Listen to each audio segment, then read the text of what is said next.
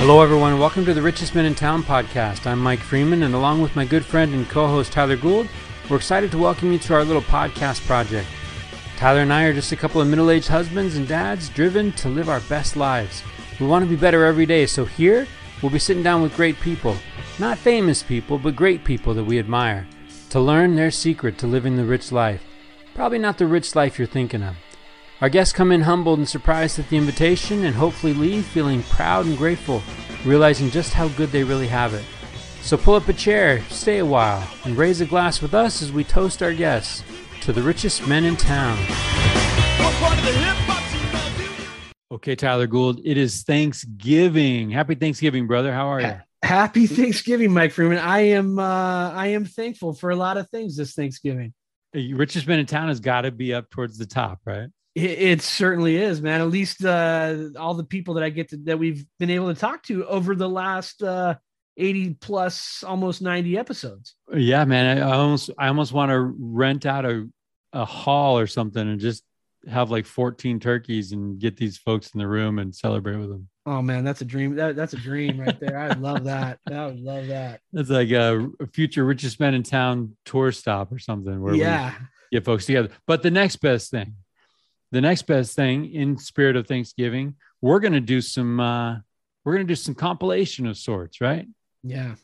Yeah. So we're gonna reach out, we're gonna uh think back on some of our uh recent episodes and uh some moment and maybe not so recent episodes where I mean heck we're into the 80s so uh, we've got lots to pull from but we're gonna uh, we're gonna reach out for some messages that touched our hearts at the time and and more, more than likely we still carry with us yeah I, i'm i'm excited to i'm always excited when we when we do this kind of a of an episode just kind of a reflection because i i love you know you and i when we do this we you and i do this independent of each other so I, I, always look forward to to getting what you uh, what stood out to you and and listening to that. So I hope I hope our our listeners uh, feel the same way as they hear some of the things that have touched your heart and my heart as well. Yeah, and you know, and it's interesting too because people jump, people have jumped on.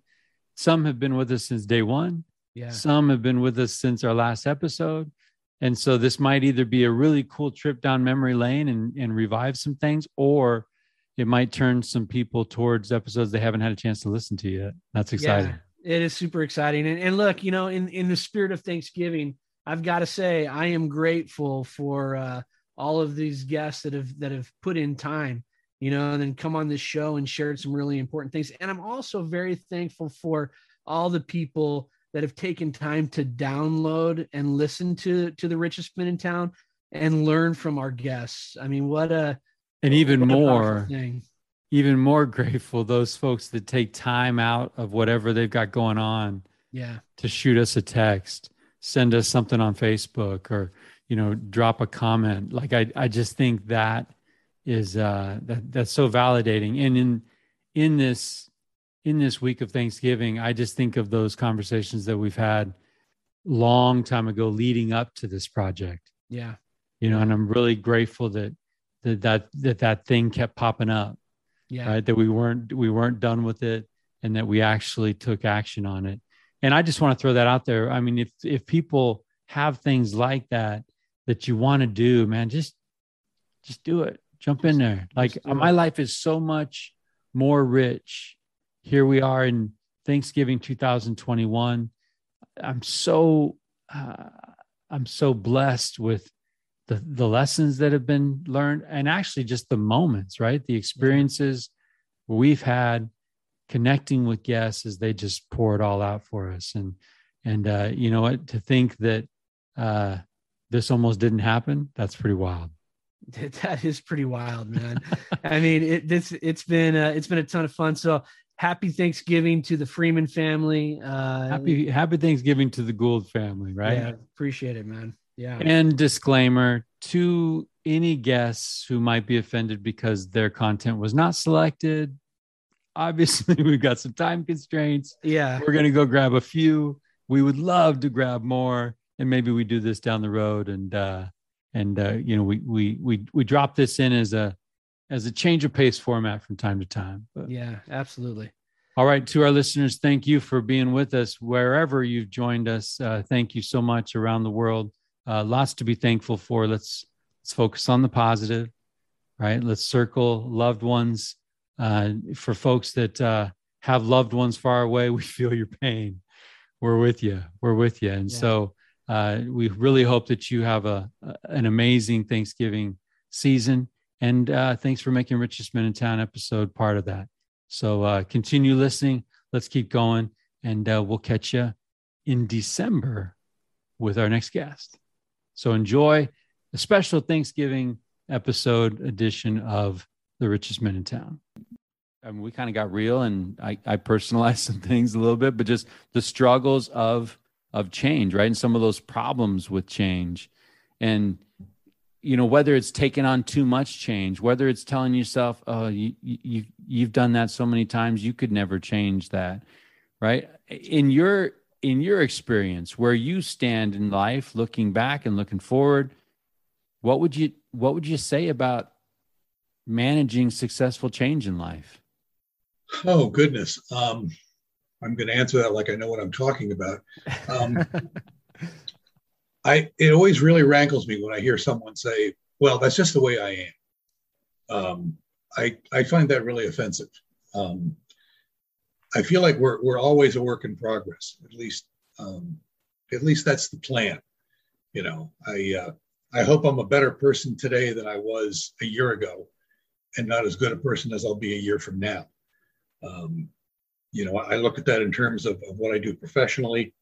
Um, you know, being a broadcast journalist, uh, being an author, being a writer, being a photographer, and just being a person. Um, you know, being a father. I, I, if I could, if I could have a do-over, I would start mine um, at 11 p.m. on uh, July the 8th, 1971. That was the moment I became a father, and I would love to have known at 23 what I know now 50 years on.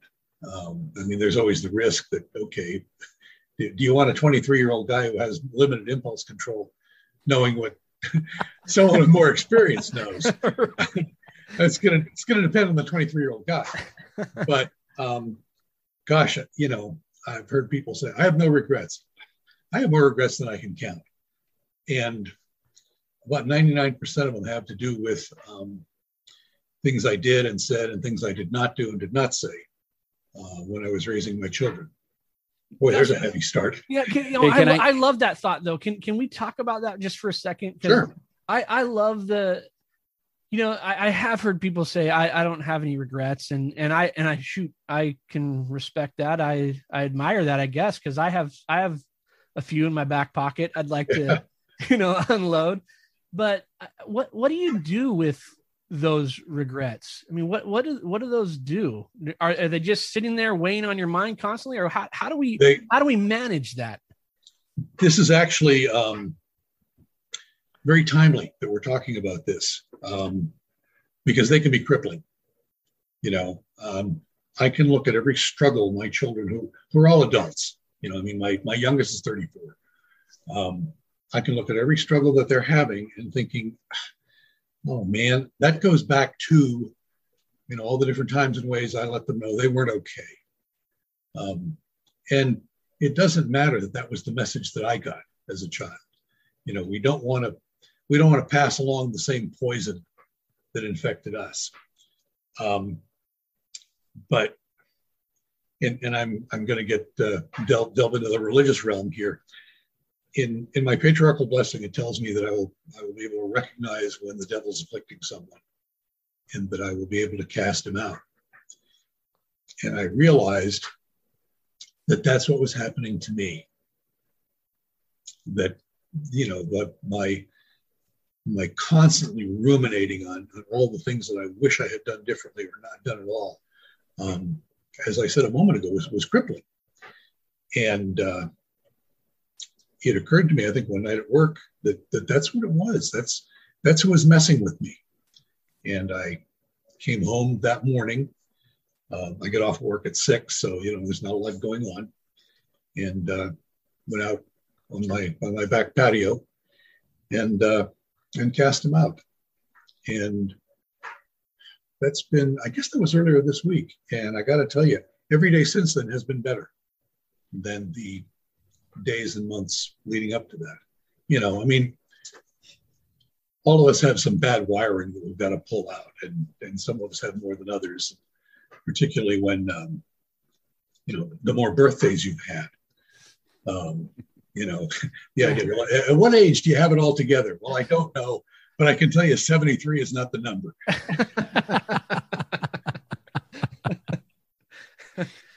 hey, uh, so you said do over. Let's go back to that moment. I love that thought, right? I mean, I think that um, if you could, what would you say to that guy on July 8th, 1971? And I say that because right now you could be in the ears of somebody who's right there.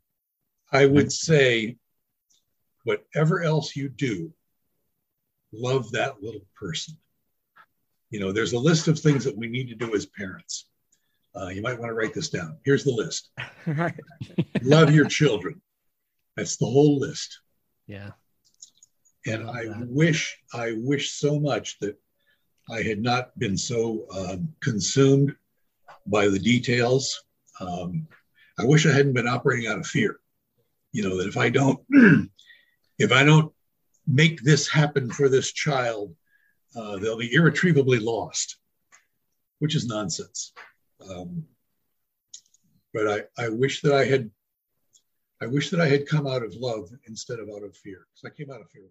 Our response would be that Chad's core values are uh, his family, which is probably um, he would subordinate about anything for his family, and then um, love.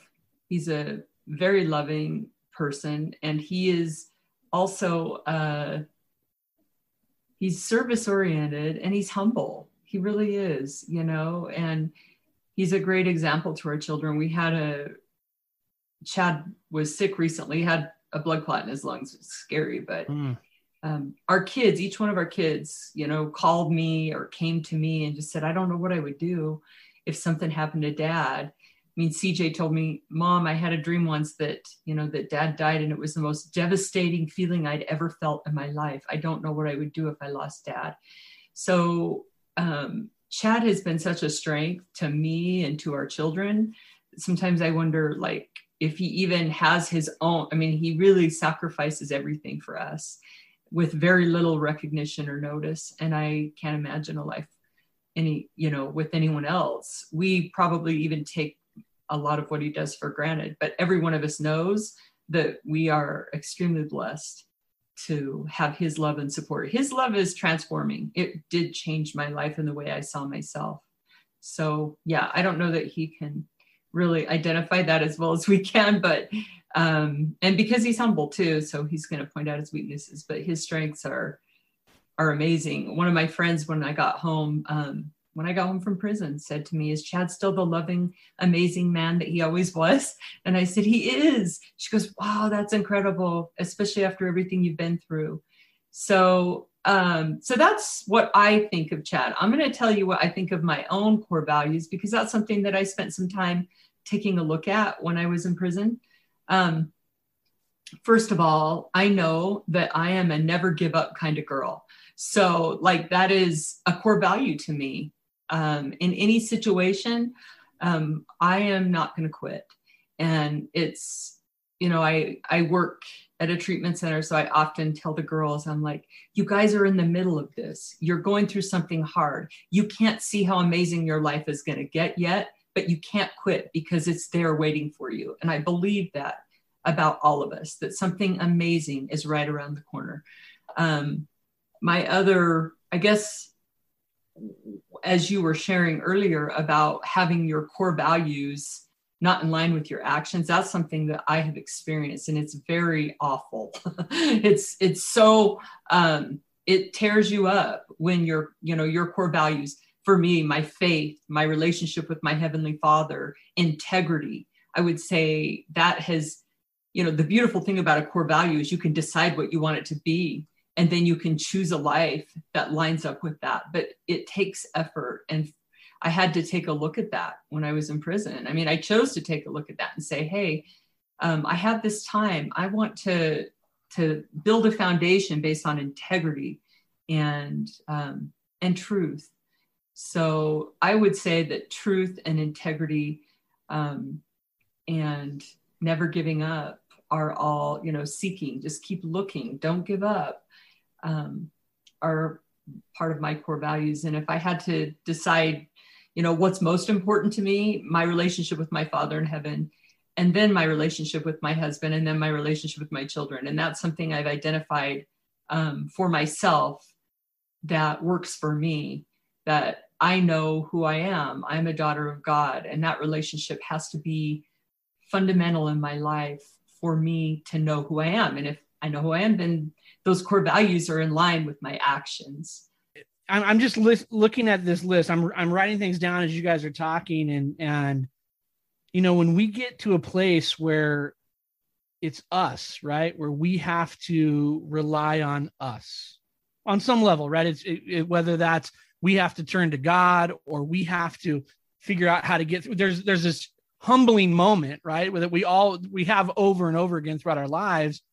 And as I as I was thinking about this idea of core values, I kept thinking like, well, what when everything's stripped away, yes, right? And and what's left what that makes me me is is it enough substance to get me to the next place? Or am i just going to melt into a you know into a pool of nothing? I mean and and i and i love that idea of never give up. I love the idea chad when you talk about you know you're a, you're you have this relationship with your heavenly father you know you know who you are you know where you were and you know why you're here i mean to me like that you know, Portia, you talk about your relationship with God. Mike, you always talk about faith. And I feel like that is such a key component, right? Because at the end of the day, if if I felt like I had to overcome the things I have to overcome in my life through my own strength. Tyler, can I jump in on something I yeah, heard recently? Yeah. So lab rat, right? Lab rat in a bucket, big bucket, filled with water they're going to time how long this rat will try to get out before it gives up. Rat's swimming around, swimming around, can't get out, can't get out, can't get out. 15 minutes just stops and sinks. Hmm. The experimenter reaches in, pulls the rat out, delivers the rat, right? The rat's still alive, puts the rat back in the bucket. And here's the question of the experiment How much longer will they try the second time? Hmm. First time, 15 minutes, right? 15 minutes, gives up and is delivered and is given another chance. How long do you think that rat goes the second time before they give up? 60 hours. Oh, wow. 60 hours. 60 I hours. love that story. right? Because I'm a never give like up the, kind of girl. I love like that. the faith that there's somebody there yeah. Right? Like if I'm if I'm on my own, right? I'm done. But the idea that that hand that came in and pulled me out and is gonna, right? I'll yeah, give this thing right. 60 freaking hours. I love that so much. That's pretty cool. And that's a rat, right? We are we're children of God. Yep. With the idea that, that we can be delivered, that we can be redeemed, it's worth it's worth fighting for. It's worth, it's worth our effort. Up right? it's worth it's worth everything. So here's my question though, like so many questions, Portia. Integrity and prison are not usually words I hear in the same sentence. so so we can we can explore that. Um I I love the things you shared about Chad because here's the problem. We get on and we say, "Hey, rich humble person, come talk about yourself." And they never and they never want to. There's no way Chad would say, "Hey, and I'm humble," because humble people don't don't do that. So I appreciate I appreciate you calling calling that out. I'm just going to throw out a couple of questions and we can go anywhere we want with this. Sometimes I I I really wish this is this is kind of weird. I really wish that somebody would call me and just tell me I have 6 months to live. hmm So I can really take some inventory and go make six months magical, right? we live with this idea that I got these endless tomorrows and we just don't. So along those same lines, we talk about being we, we talk about stripping away. Tyler talked about that. And sometimes adversity does that in our life. Yeah. Is there a way to replicate the adversity without the adversity? Can I strip myself? Can I strip away and identify my core values when everything is great, when my kids are healthy, when I got a job? Or do I have to just go through it? I've Got a weird to uh, learn it. Weird thought on that that I, I want to share. Um, you got you guys know who Mike Tyson is, the boxer. Yeah. I love a quote by him. He says, "Everyone everyone's got a plan until they get punched in the face." you know, meaning that that you're fighting for a world championship in boxing. You've trained, you've run countless hours, you've trained, done every, you know, pushed yourself to you know physical limits that you just you've given your everything and then in that moment it all goes out the window you know yeah you're you're left to your own device or, or you're not gonna or you get knocked out so i think it's interesting you know to answer your question mike i don't think we can. I mean personally i can't be pushed to to do anything you know to do it to do things outside of my uh, you know normal routine i guess. But when and those and that's I think that's how our Father in heaven uh, you know challenges us, how he helps us grow is through you know getting smacked in the face because then we you know we've got to shake it off and are we well, I'm thinking of that sacred yeah. I'm thinking of that sacred line right is there is there is there no other way yeah so that's it's so interesting that you uh, that you brought this up because for me um, the day that I walked in the courtroom and I was sentenced was a surreal, life changing moment. It was a death of my old life. I stood there literally feeling like everything that everything was shook. I just, you know, um, I was facing zero to seven years when I walked in the courtroom for real estate fraud. Um, up to that point, I was in denial because I couldn't accept the facts. I've learned that's not necessarily the best way to live because I probably could have prepared better, but it, it's how it happened for me. And when I walked to the front of the room, Chad and our children were all sitting in the back together. And I turned around and I remember I knew right then that I was the judge was going to give me the maximum sentence. So it was seven years that the judge was going to give me. And I I had this feeling of loss, uh, truly a death of my old self. Like, uh, as a mother, as a this, all these things are going to change for me. And I remember thinking, I just want to go back to my husband. I just want to get back there. And, you know, they started the proceedings. And um, at the end, there was this moment where the judge, you know, when he gave me the sentence, he asked me if I'd like to say something on my behalf. I got up and I, I just apologized. I told my family how sorry I was. It was the most lonely, um, it was the most lonely place I've ever been in my life. And I remember saying a prayer, please give me strength to do this. And I felt something very real and something true in that situation, which was no matter what, you're going to be okay, no matter what. And I just felt that I was going to be okay. And when I turned around and I looked at my husband, my the judge, you know, pronounced what he was going to pronounce, and then Chad actually stood up in that in the courtroom and he he advocated for me. He asked the judge, he said, please give her time with our family before she goes to prison because she needs it. She needs our support and we need to be together as a family. And when he did that, I when I looked back at him, I told him, I said, I felt like a queen in that moment. Like there was not one thing that the judge could take from me because everything was standing right there my husband and my children. And I knew that there wasn't an earthly power that could change that. It was like Chad and I have been sealed in the temple, and that bond right then was so clear to me. Um, I didn't know how hard it was going to be. I ended up serving four and a half years in prison. I did mm. not know what the journey would be.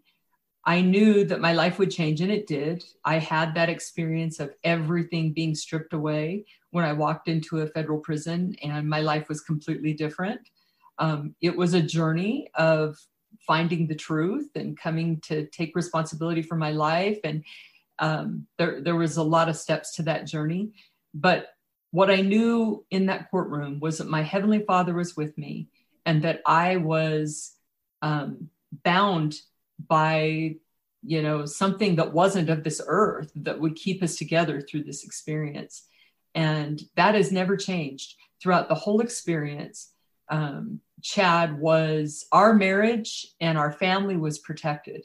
We were united, we were blessed, we were strengthened. It doesn't even make sense if you don't, you know, I don't, I mean, in prison, half the the women knew my husband's name because it was such a rarity to have somebody like Chad, you know. How's Chad doing? What's going on with Chad?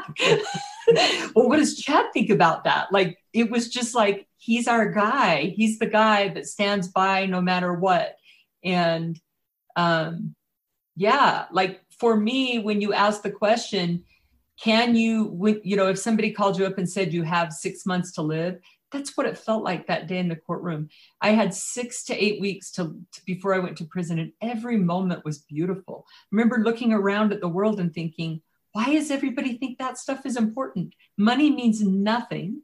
All that matters is this moment. You know, driving my son to school was this most beautiful moment, this experience every little thing. And when I got into prison, I thought, every everything was so backwards. Why was I fighting for money? How silly, you know? And fortunately, I got a reset. I got a chance to figure out what really matters. My life got simple. Um, I prayed like I've never prayed before. I made connections. That's another huge value to me is authentic connections with people from all different faiths and walks of life. And when I got home, I I don't waste my times on money. I spend my time with my family and in meaningful activities. And I am so grateful for that experience because it shifted everything for me. But I think that people can find that in their own life because we truly all have struggles, but it takes a real uh, honest look at where you're at and deciding what matters most, you know? Absolutely. And I think that it's important to understand that we can put in the work with the best of intentions. And sometimes that work doesn't pay off when we do it right there. Right. So the the lesson, the hard lesson for me to learn in that is that I got to go back to work, you know, yeah. and I got to do it again and work yeah, it's not like more. it's not like we're cooking on TV, right? Where it's like an ingredient, an ingredient, and then right. voila, here's the yeah. casserole, right? right? It's like it's gonna you turn around and, go voila, and the dog's there, and the casserole goes all over the kitchen floor. right. But Tyler, it's like you say all the time with with people that we were that we love. Just remove the timetable. Yeah. Right. Do the work regardless. Love the process. Right. Love this idea of like, man, I can't figure this out. Yeah. And be okay with that.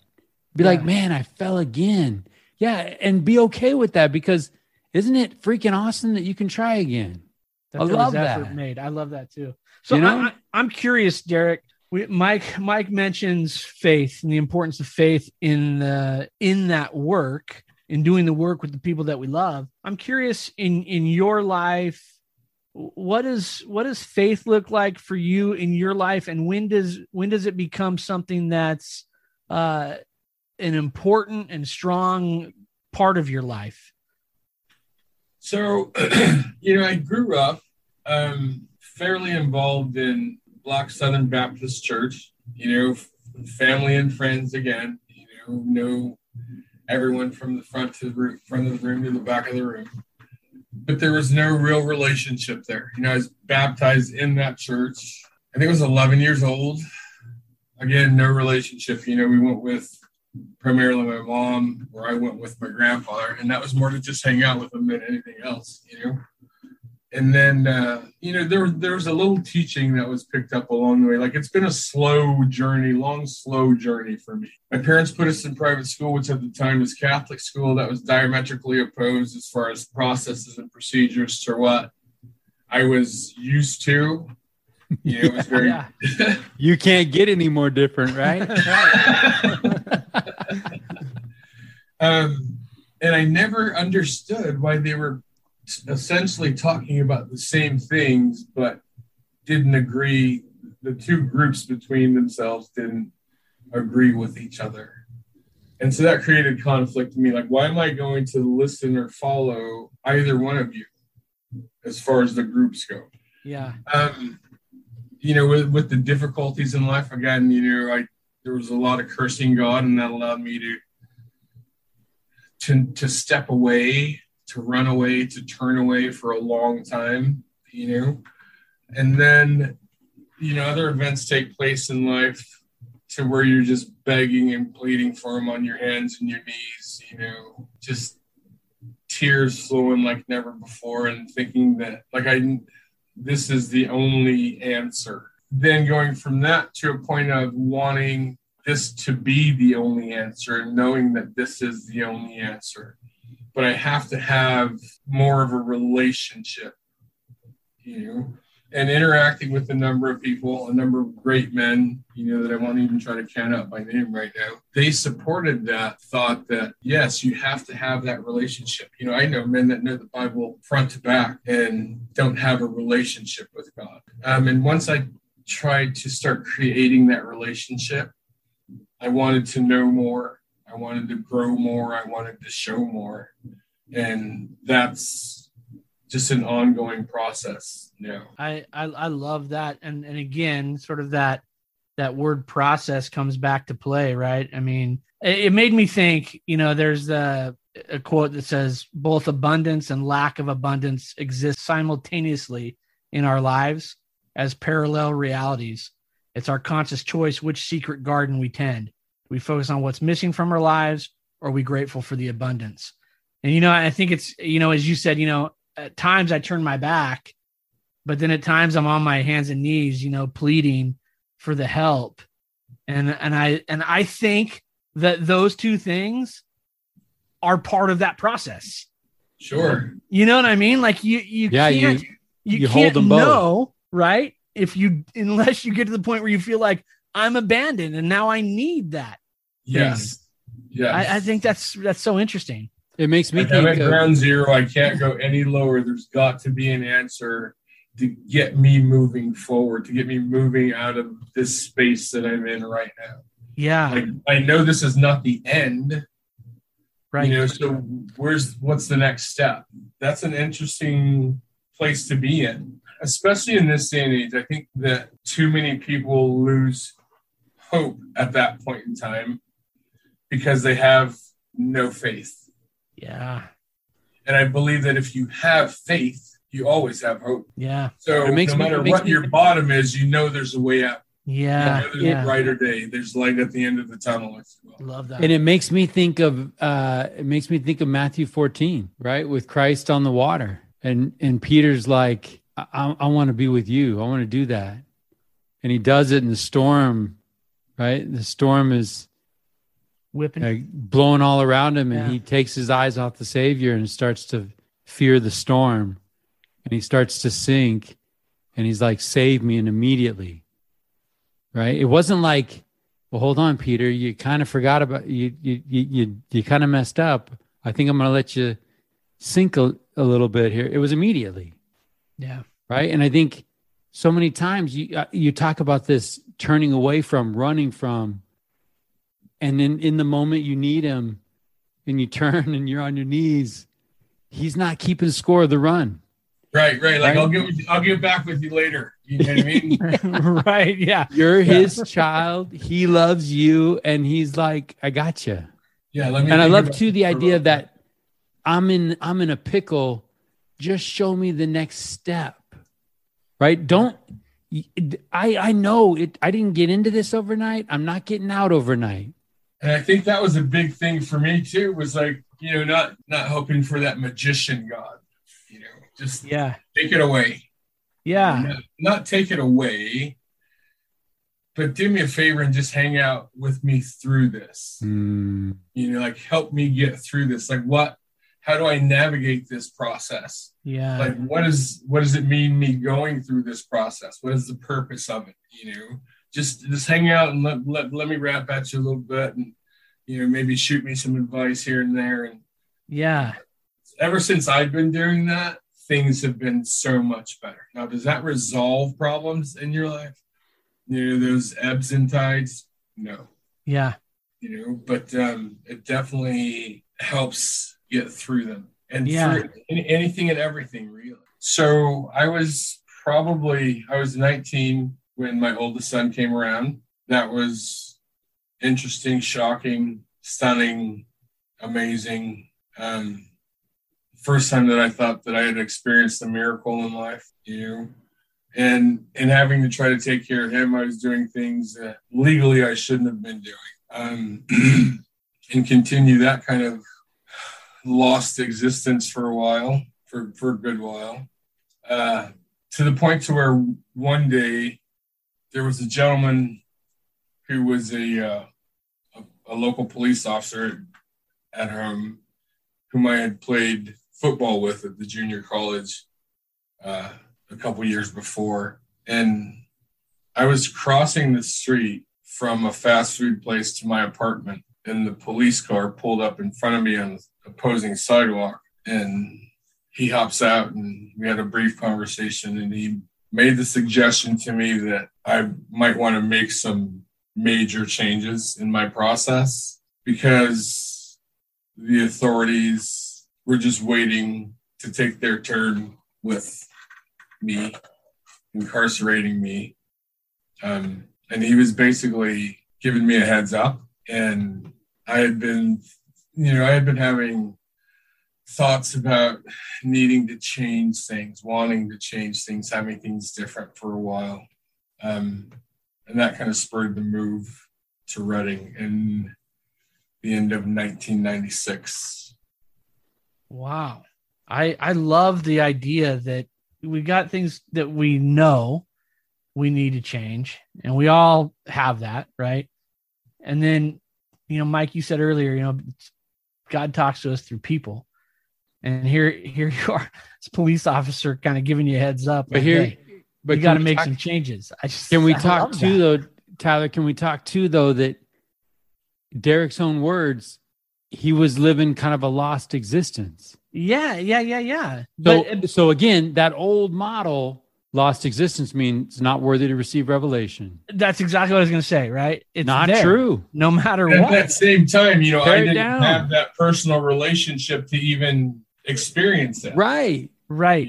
So But, but something in that interaction, he reaches out to you and you hear it. I think those are periods of what we call divine intervention. Yeah. yes, 100%. I totally agree with that. Uh, but so I, my my grandfather on my dad's side was in the Navy, and he was absolutely the epitome of a Southern gentleman. Um, you know, he served in his community basically till the day he passed away, um, doing hosting pancake breakfasts with the men's group in in his his uh, congregation, and you know, learning and studying. Um, my great grandfather on my mom's side, he married his wife early. You know, it was World War One. Uh, it was the Depression was when they got married, and you know he gave great advice. Like some of the best relationship advice I have is advice that he gave. Um, and you know, one of the things that he always told me and anyone else who would listen is always bring your wife flowers. Um, just do it for no reason. Just bring her flowers. Um, and you know, they. I had these great examples um, as I was growing up. My father would dance in the kitchen with my mother. Yeah. Um, come on. Yeah, yeah. I So like, love that. I had these great examples of being a gentleman, you know, opening doors, scooting in chairs, uh, saying yes, ma'am, and no, ma'am. That one comes from my grandmother who um, drilled us every summer when we were at the beach uh, with her on yes, ma'am, no, ma'am. so like it sort of came from all sides. Um, I grew up with that, like all of those influences in my life, and that sort of formed me into the gentleman that I was when I met Katie. Man, I love that. I really love that idea of We're just, losing that. yeah, And and that's a a lost art. And Mike, you mentioned the how lucky Daniel was to be able to have the the grandparents and the great grandparents in his life. I I just think that's an amazing thing, and what how lucky. Yeah, I, I mean, I'll echo what Mike said. That's a that's a that's a brill- a beautiful thing to have that kind of influence. Tyler, I'm going to totally snag a couple of things. So Julie Yeah. Gephardt shared when her husband would come home, Bob Gephardt would come in and they'd sit down in chairs in the bedroom. They'd have a little cocktail and they'd look at each other and just say, "Are we good?" Right. Yeah, So minus the cocktail, I'm totally all about that check-in. Right? Are we good? yeah, But I got a I got a record player in the dining room, like. I just turned it on and Kelly Freeman, will you will you dance with me? Come on. Right? That's that's that's not dead time. if you throw that out and she says maybe when we were dating, right? We got we got work to do, man. But that's a live time, right? That's yeah, like absolutely. you're gonna have those moments. You're gonna have those memories where my children will be our age and they'll be on podcasts and they'll be talking about what they saw their dad do, you know. Well, I- but I do want to I want to highlight something that yeah, I'm I'm I'm kind of having like I'm kind of having a little epiphany here because you know Daniel you were talking a little bit about there's this paradox where life professionally presents us more responsibilities as we get older more income as we get older in general which reduces our time with kids maybe. You know there's we talk about that work life balance tyler and that's a myth and it's about adjusting and being present where we are. But it's almost like professional opportunities at, are are ascending time at home with responsibilities outside of home right? So time at home is descending and the need for kids to have our time is more important as they get older. That's setting us up. Yeah. that's a dangerous situation if we're not mindful of it well, and the yeah, very I- gift that our profession may be giving us is a trade-off I, I yeah, I, I agree, Mike. And I think that I, I just I love this idea that, you know, I, I just can't help but think of like, you know, when people talk about it takes a village, right? And then Daniel, you're talking about grandmas and grandfathers, extended family great yeah. grandfathers and and all these people and watching mom and dad dance in the you know in the kitchen. And I, I just think that that to me like that's that that is so powerful. Sometimes you know time time's a crazy thing right? I think that we we think of it and, and like f- for me i would love to be with my kids at every every turn you know? But but i do think that there's something powerful about uh, our kids being able to see us have to grind it out, have to have to work hard, but still able to come home with flowers. Do you know what I mean? Like that to me, like that's such a powerful thing. Like, you know, dad's been gone all day and he's been, you know, it, it probably hasn't been easy all day, and yet comes home with flowers. I I just think like that advice, always bring your wife flowers is Mhm. profound. But the thing and the thing about that is that that's a hard thing because I'll be honest with you, I, I'm I'm 46 years old and it's taken me a lot of and I still struggle with just being able to just lay that out for somebody. Like my my first reaction is, all right, I can handle anything and I can fix this. Yeah. Like you, like the the the pronoun is is I, right? It's I can do this and I will I will take it on my shoulders and I will fix it. I'm not a sharer by nature. You know, Yeah. like I'm a saddle up the backpack, load it up, 400 pounds. All right, cool, let's go. and and it's it's it's not healthy in any way. So I'm 46 and and now I I, I load up my backpack typically to the 400 pound limit and I'm getting crushed. And then I turn to my wife and say, I need help, you know? And Well, that's and the crazy thing how is- it goes. The crazy thing is, is you're rocking that 400 pound backpack. You're walking through the halls in church, figuratively. I don't know what. Maybe you guys are down there. I don't know. But like, and and people are like, hey Tyler, how's it going? You're like, I'm fine. Absolutely. hundred percent. I'm, I'm good. Life is great. Got it. Yeah. And I think I have believed the lie that if I'm doing the things that I should be doing, then I shouldn't, like, I should be able to get through it on my own. Talk to me. Yep. Yeah. So Yeah. what's the transition where you say because I guess I'm still I feel like I'm in I'm with you, Melissa. And I'm a, and I'm a bit and I'm definitely a work in progress trying to figure out that I can't do it alone. So what where where are you at with that? Like how does that transition happen?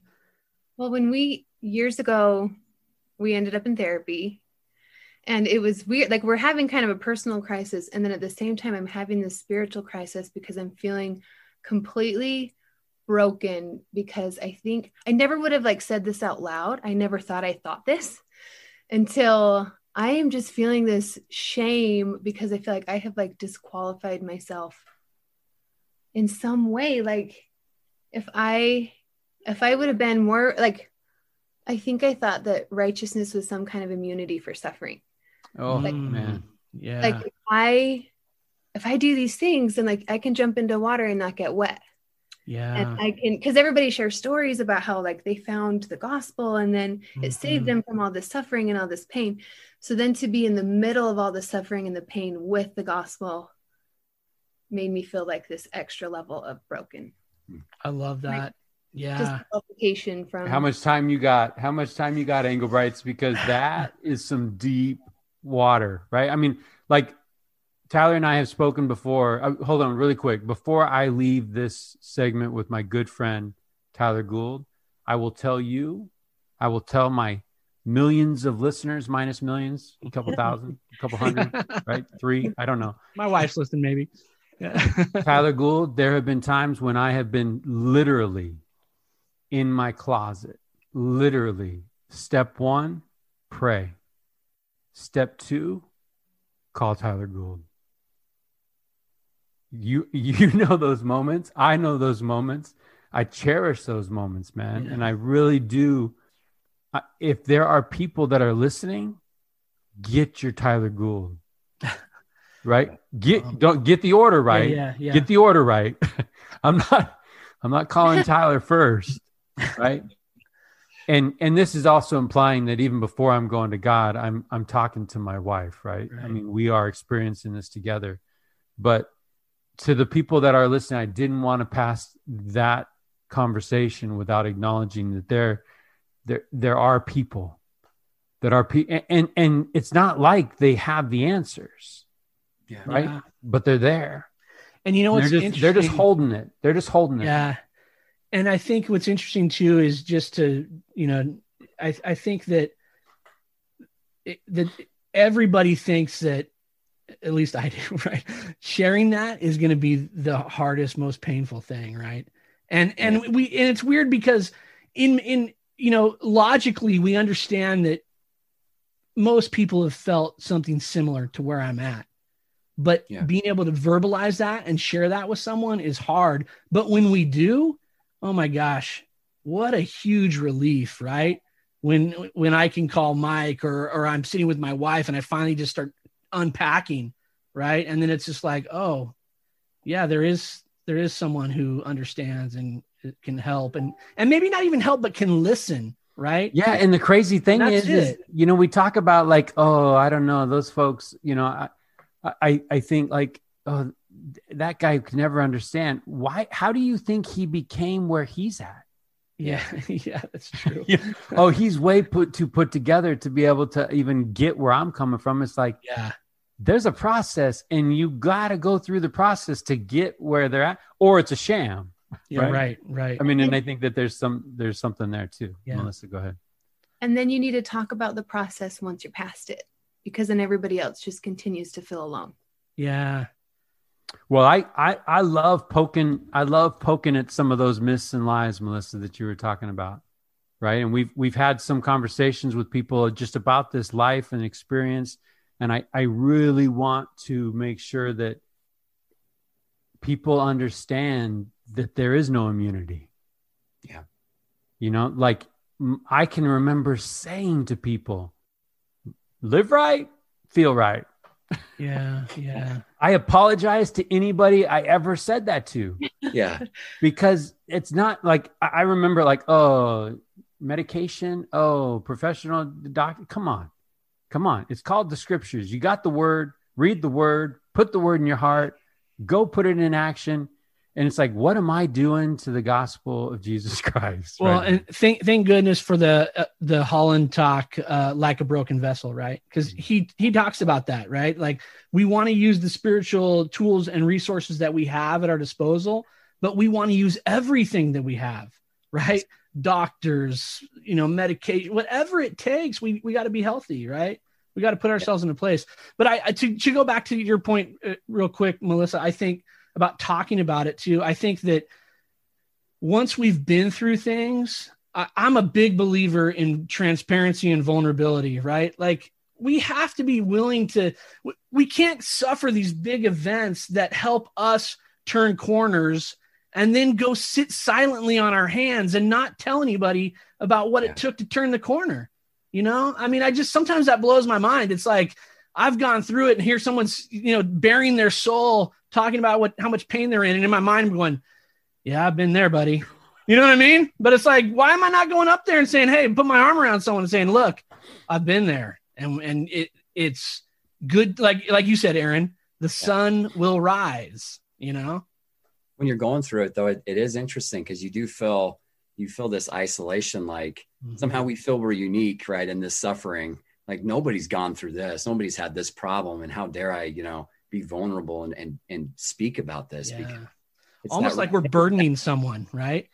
and, and maybe it's male culture too, right? There's kind of Yeah. this macho, like independent. I'm going to take care of myself. I got Yeah. this. I don't need other things, and that and that makes us. I don't know. Makes us, I guess, be vulnerable. But we're we're built for that. We're built for connection. as you look in your life right now, what is uh what are your thoughts on on on the battle that people are in and the battle that you're in as a as a husband as a father Wh- what are your thoughts on this uh this battle to find truth and grab onto it and defend it Yeah, that's a good question.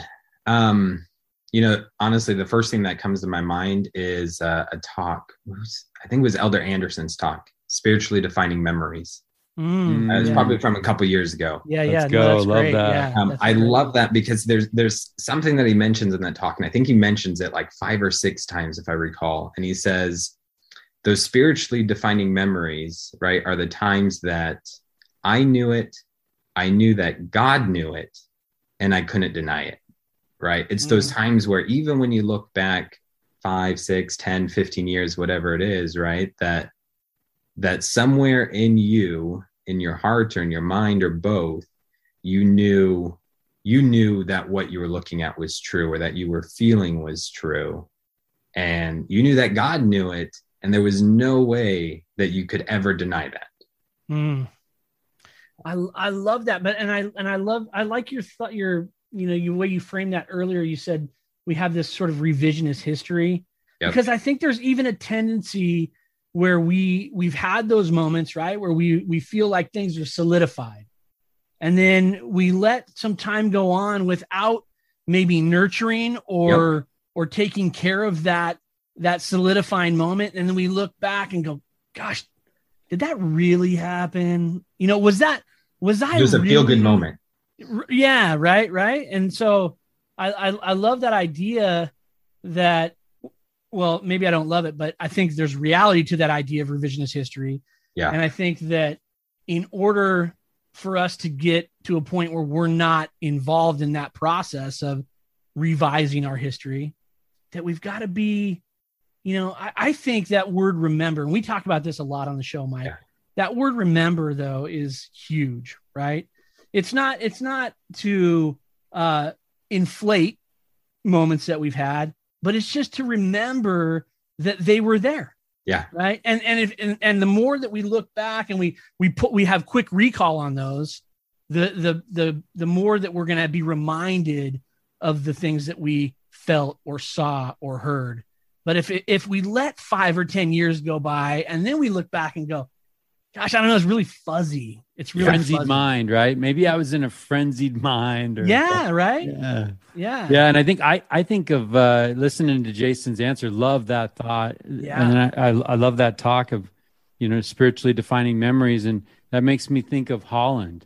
And Holland's kind of kind of a lightning rod the, right now. Oh, for Uh, sure. Elder Jeffrey R. Holland. I love Elder Way to bring Jeffrey him R. up. Holland.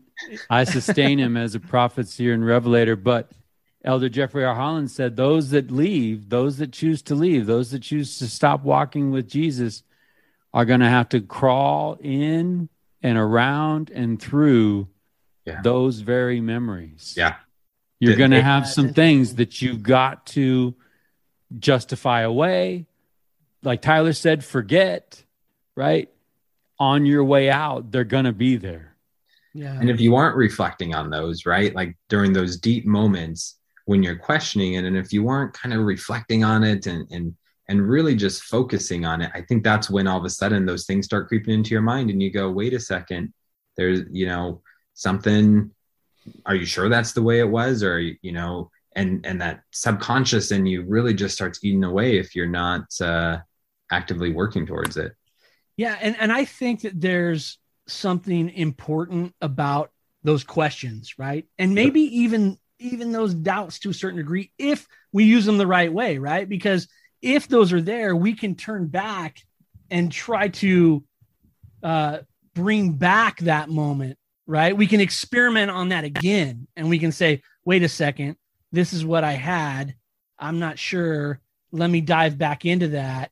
And we find ourselves maybe And that- think about rebuilding that- that. foundation. But think about what you're saying there, Tyler. That's a that that's kind of a that's miraculous in that it in the moment it was good for us. Right, right. And here we are five, six, ten years back, and it's still being good for us. Right. right? You can prayerfully consider those things and be like, and it's given me what I need now. Now we talk about I can't live off 1994, right? I got to Yep. do those things that are going to Yep. keep. But 1994 is there anytime I want to go back to it. It's a foundation, It's right? a foundation I can go things back are built that. on top of each each of those spiritually Yeah. defining memories i think are interconnected at some point I agree. right they're yeah. building that strong foundation and the more and it's not like you should just have one spiritually defining memory hundred percent. sometimes sometimes i think we get caught up and and brother and you probably agree with this that right like oh that one time on my mission like i had this super powerful experience and your mission was 10 years ago. And and you haven't had those spiritual Yeah. defining memories since then? That's that's problematic right? Yeah. like you can't go your whole life building on that memory but you got to make more right? There should be other ones. There should be ones from last week that you're like let me put this in my spiritually defining memory um, piggy bank or something right? Yeah. that that that's a moment that's going inside there and that's what's building building upon that Right. I used to ask people all the time, like, what, tell me the last time that you felt this this feeling. Yeah. And and if it was 10 years ago, right, the answer should be this morning. Right. I mean, that's where we want to be. Yeah. But and and look, admittedly, I'm not there. You know, like Each have peaks and valleys. like, yeah, right. We But have peaks Jason and is. valleys. That's why he's on the show. That's So- why he's on the show and he's going to do this. But those memories really should be springboards to the next thing, right? correct They should be these launching pads where we say, "Oh yeah, that happened. Let me recreate." And here we are again doing the same thing. Okay, but let's let's get real. Let's let's actually talk practical, right? Because I think Yeah. that if folks are listening, I mean, this is great when you when you look it up in the Bible dictionary and you read it, right? But like Right. Jason, busy dad, husband, right? Work, Hell week. hell week. What Yeah. does what does it look like? Because I gotta have faith to even look back, right? Yeah. I got to have faith. I got to want to be good and I got to have faith to be able to look back. So, so Jason, talk me through like what things do you do? And this is assuming, right? This is assuming that, that we do these things. And maybe the answer is like, you're hitting me at a really rough time because I've gotten off the wagon, right? I don't know. But Yeah. what are those things that we do to, to keep that faith, to trim our lamps, right? To keep, to, to, to keep the faith to fight the good fight with everything going on?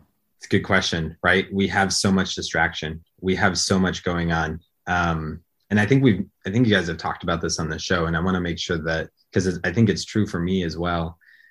There are times where I'm at my low, and I need my wife there to make sure that she's kind of helping me, almost probably even dragging me along sometimes, right? Not even not even just kind of like light you know hand on the shoulder kind of thing but kind of yanking me along and being like hey you know you gotta you gotta step up. You gotta do more. Um yeah. you know you need to you need to stop focusing on on on your career so much or you, you know you're you're kind of letting family slide or you know just different things that it's like look you got you got to be better. And then there there are times very few very very few that that i'm kind of at a at a more spiritual high and i'm kind of helping my wife and saying hey you know let's let's kind of get back on track with this you know let's let's move forward a little bit um, yeah I, I love that thought because i i think I think it's so important to to just have people in our lives, right, that are willing to call our crap out, right? Yep. Like, I mean, I think that's that's a big deal. The rest of the you the throw down those food. popcorn shrimp, man. you know? but I, I remember having a conversation with my wife, and I was like, "Man, remember when Sizzler used to be like high end?" And she was like, "No, it was never high end."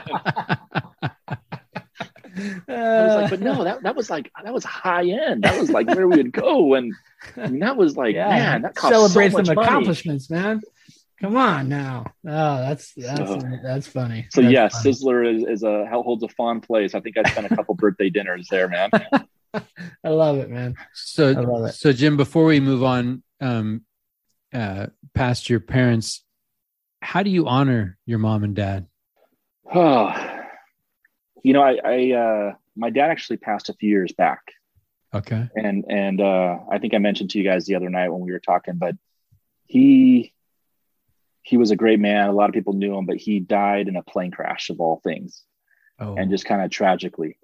And uh, you know, I you know it's funny we talk about this because the the topic we started with about asking for help, I, I rarely did that, and you know, I, I, I had my reasons. I think growing up, and I think when you're on the younger side of family, you you kind of tend to go to your brothers more than your parents, um, in some respect. But I, I mean, I probably can count on one hand the number of times I went to my dad and asked him for advice, or, you know, really kind of talk to him about that. Not that he didn't give me advice unsolicited. uh, he did that, that, plenty of times, right. but but where I actually went to him with something that maybe two or three times. But um, the night before he passed, uh, and granted, he, grant he died in a plane crash. So I, I had no idea that was going to happen. But the night before he passed, I, I was, you know, one of my kids was was sick, and I was dealing with struggles, and I I um, had gotten asked to kind of serve in this calling in church that was heavy, and I was feeling probably the most overwhelmed feeling I've ever felt in my life. Just I don't know if I can do all of this. And so I called him and I, you know, woe is me. And I told him my, my story and why it was so, so hard. And uh, he recounted a story of himself when he was, you know, younger. He had two kids. He knew he was going to go to Vietnam for for the war, and you know all the stuff. He was in school and all these things that were happening, and he got asked to to do the same similar thing type in, in church and he said that he had also kind of gone to somebody and did the same thing. What was me? I, why are they asking me to do this? I, I'm not. I don't have time for this kind of stuff. And and the guy looked at him and just said, "Carl, so what? So what if this is all going on? You know, just just do what you're supposed to do, and you know it'll work out." And so then my dad says, "So Jimmy, I I'm going to tell you the same thing. So what? you know everybody's got struggles everybody's got problems if they ask you to do it you just do it and you go when you where you're supposed to go and you do what you're supposed to do and you know that's it you know i have this conversation and, and honestly it didn't feel very warm and fuzzy but you know he told me he loved me and i told him i loved him. And and and, and that meant a lot to me to be able to have that conversation. And then you know come to find out i was the last family member that talked to him.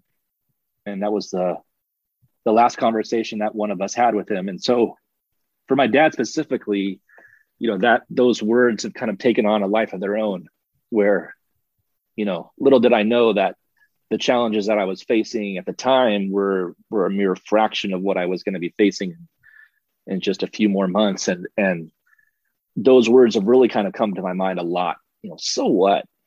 So what if if you're struggling? Like everybody's got something right?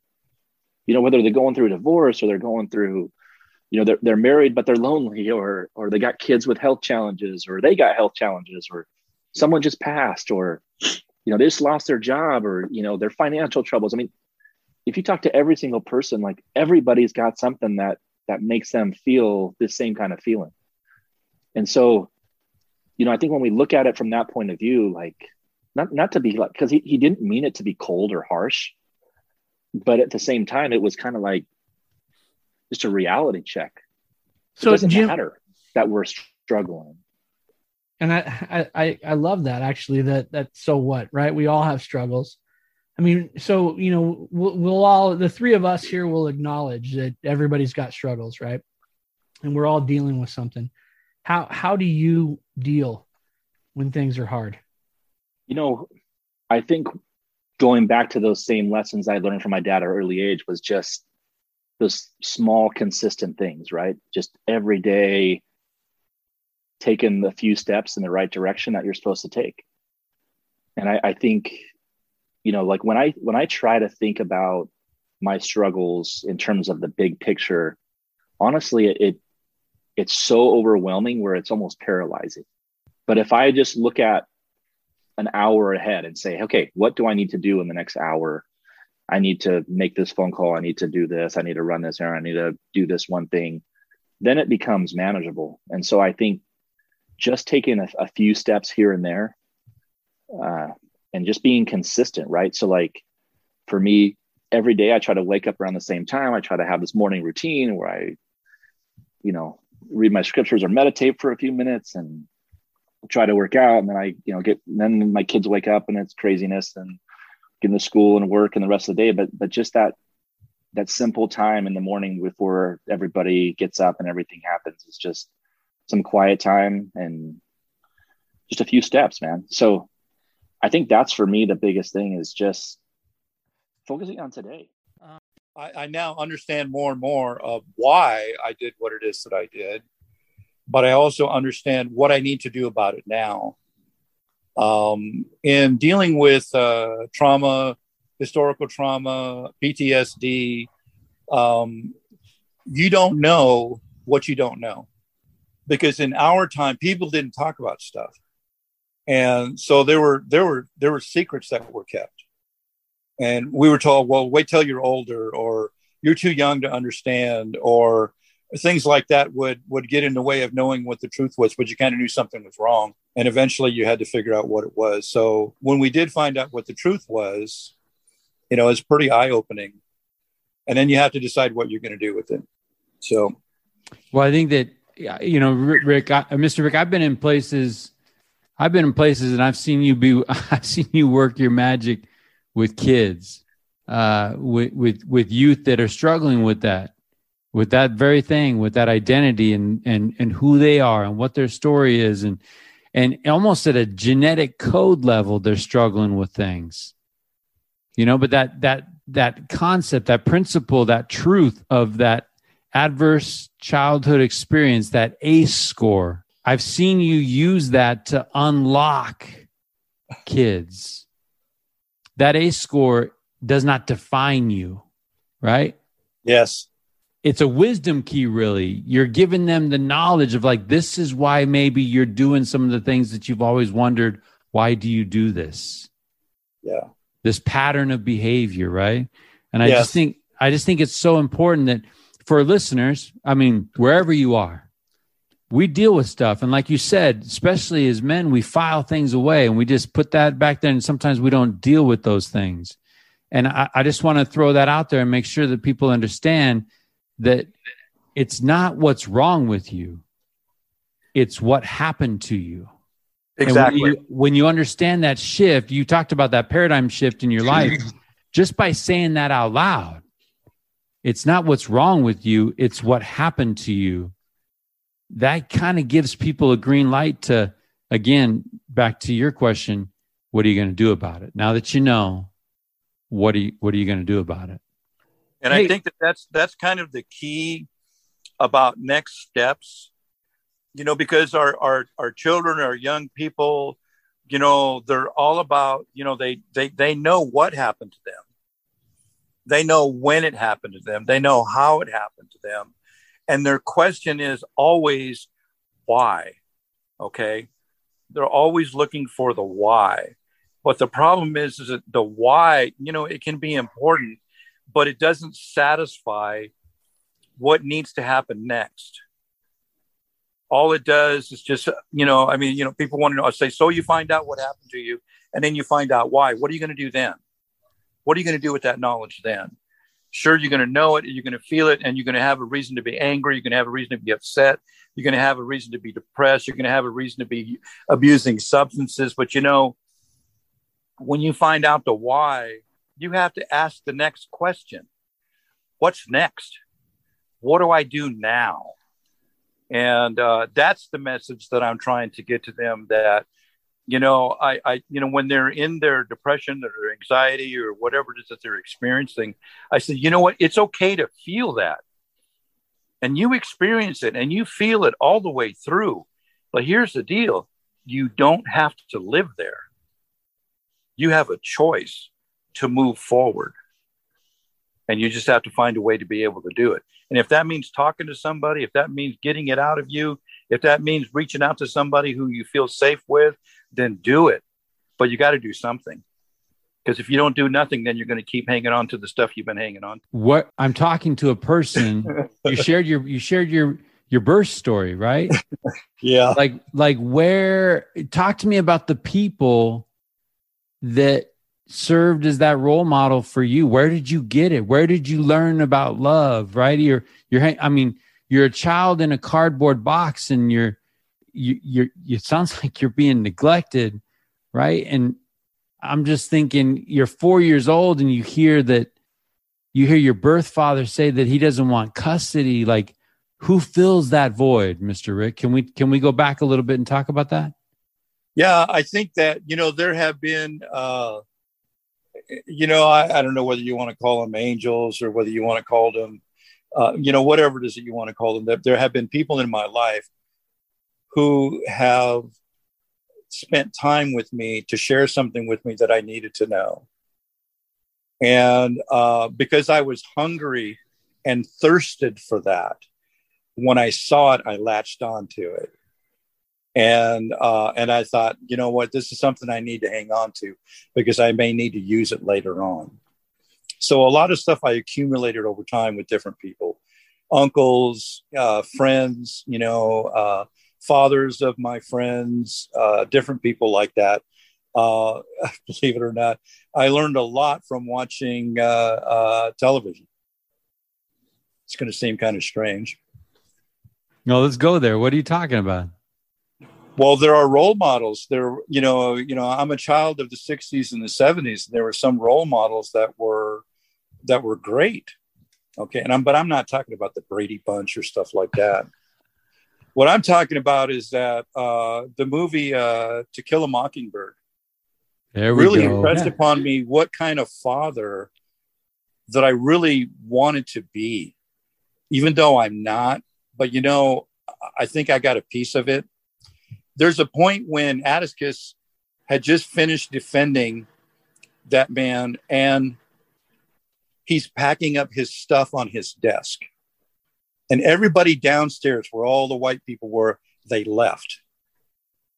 But all the people of color are sitting up on the upper st- upper upper level, and his kids are up there too. Yeah. And then when Atticus turns around, he starts walking down the aisle to get to the door to get out. Everybody on that upper level stands up. And the kids are still sitting down. And the one man looks down at the kids. He says, he says, stand up. He says, Your father's walking. Tears me up every time I think about that because he's he's a man, but he's a father, and somebody was teaching his children how to respect his father. And I thought that, wow, to be that kind of father, but also to be that man to remind his children to respect his father. So, you know, as time goes by, you know, I remember stuff like that because it has such a huge impact on me. Because remember, I'm I'm hungering and I'm thirsting for, you know, that father figure. Who is that? What does that person look like? How do I want to be? What do I want to model myself after?